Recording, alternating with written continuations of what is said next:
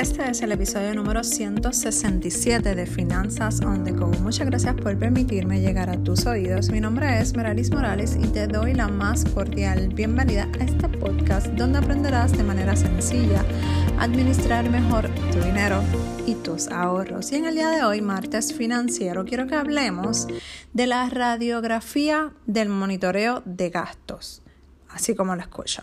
Pero antes quiero avisarte que ya finanzasondego.com está disponible para que te puedas registrar por allá. Es una página oficial donde va a estar toda la información de finanzas personales. También me puedes conseguir como Finanzas on the Go en Instagram y en Facebook.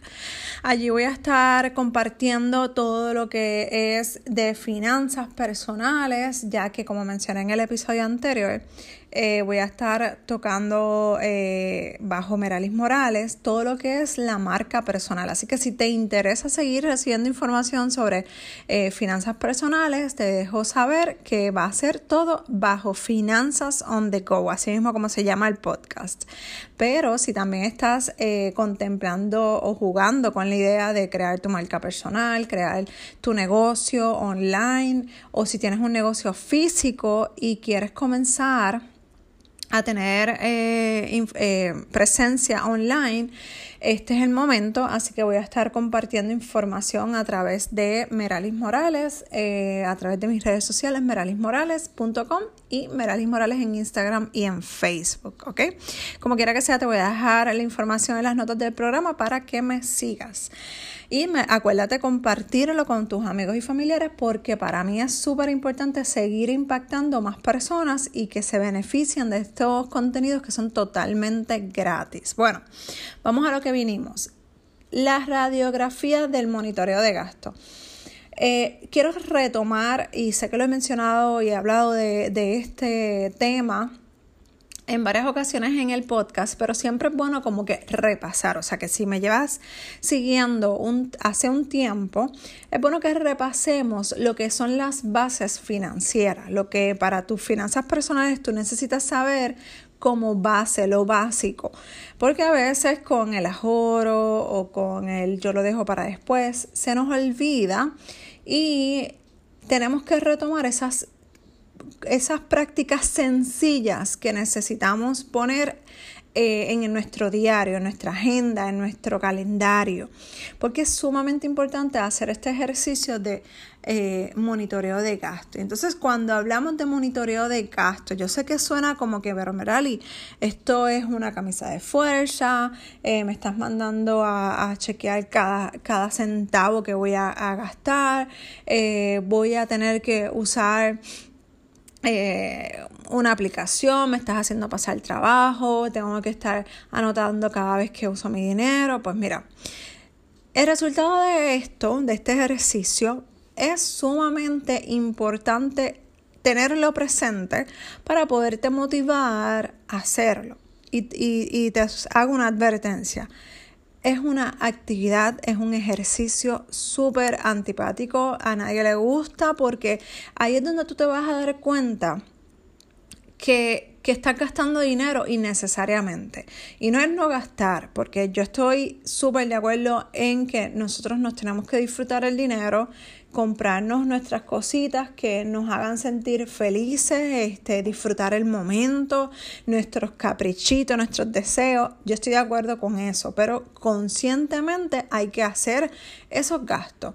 No podemos estar gastando a lo loco y como me da la gana, sin planificar, sin organizar mis finanzas. Entonces, ¿por qué este ejercicio es tan importante? Pues mira, tú te vas a dar cuenta que muchas veces no tienes dinero para ahorrar Muchas veces tú eh, eh, puedes identificarte con las personas que me escriben y me dicen, Merali, pero es que ¿de dónde voy a sacar dinero para ahorrar? ¿Tú qué tanto estás diciendo que ahorre, que ahorre, que el fondo de emergencia, que si el plan de retiro, que si vamos a hacer una inversión, que qué sé yo, que las vacaciones y 20 cosas, pero ¿de dónde rayos voy a sacar el dinero? Si no me sobra nada, ahí es donde está el problema. Que ahorramos de lo que nos sobra. Pero eso lo voy a tocar en el próximo episodio de Finanzas on the go el próximo martes. Pero lo que quiero que tú tengas bien presente en este episodio es que nosotros tenemos que pensar y analizar que el hecho de tú apuntar y hacer ese ejercicio de ver dónde yo estoy gastando mi dinero, te va a hacer reflexionar incluso antes de gastar ese dinero, porque te vas a acordar que tienes que hacer una, eh, tienes que poner ese gasto en una lista y si le estás haciendo con tu esposa, tu esposo o con alguna persona en particular, te vas a dar cuenta de que tienes que rendir ¿verdad? Una explicación sobre ese gasto. Y si, incluso si lo estás haciendo sola o solo, o sea, te tienes que dar, eh, como, como decimos aquí en Puerto Rico, contra la pared, para que te des cuenta que hay gastos innecesarios o hay gastos que puedes esperar, hacerlos, ahorrar un poquito más de dinero, quizás uno o dos meses, ahorras y, lo, y compras eso que tú quieres. Entonces, por eso, por eso es bien importante hacer este ejercicio, porque así tú te vas a tener la conciencia de antes de gastar cualquier cantidad de dinero, tú vas a decir, espérate, esto lo tengo que apuntar en, la, en el monitoreo de gastos, yo no quiero dar explicaciones sobre eso, prefiero esperar, tener el dinero, ya yo tengo el dinero, lo uso sin ningún tipo de remordimiento. Y así puedes comenzar a crear hábitos financieros saludables y evitas malgastar tu dinero, porque ahí es donde realmente está el problema, en el malgasto. Tú me dices que tú ahorraste porque te quieres ir de vacaciones y tú lo pagaste con la tarjeta de crédito, pero tú tenías el dinero disponible para saldar esa tarjeta de crédito. Te compraste eh, esa cartera que tanto tú anhelas, eh, pusiste tu negocio que tanto tú sueñas, X o Y, cualquier, cualquiera que sea tu meta, Tú lo hiciste, pero tenías el dinero. Lo ahorraste. Usaste ese dinero que tanto trabajo te dio recopilarlo, ahorrarlo.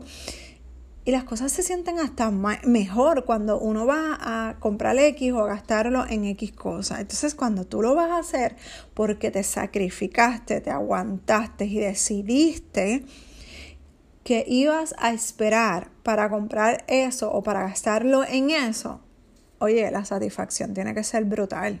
Es brutal. Tienes que asumirlo en tu mente, tienes que declararlo con tu boca.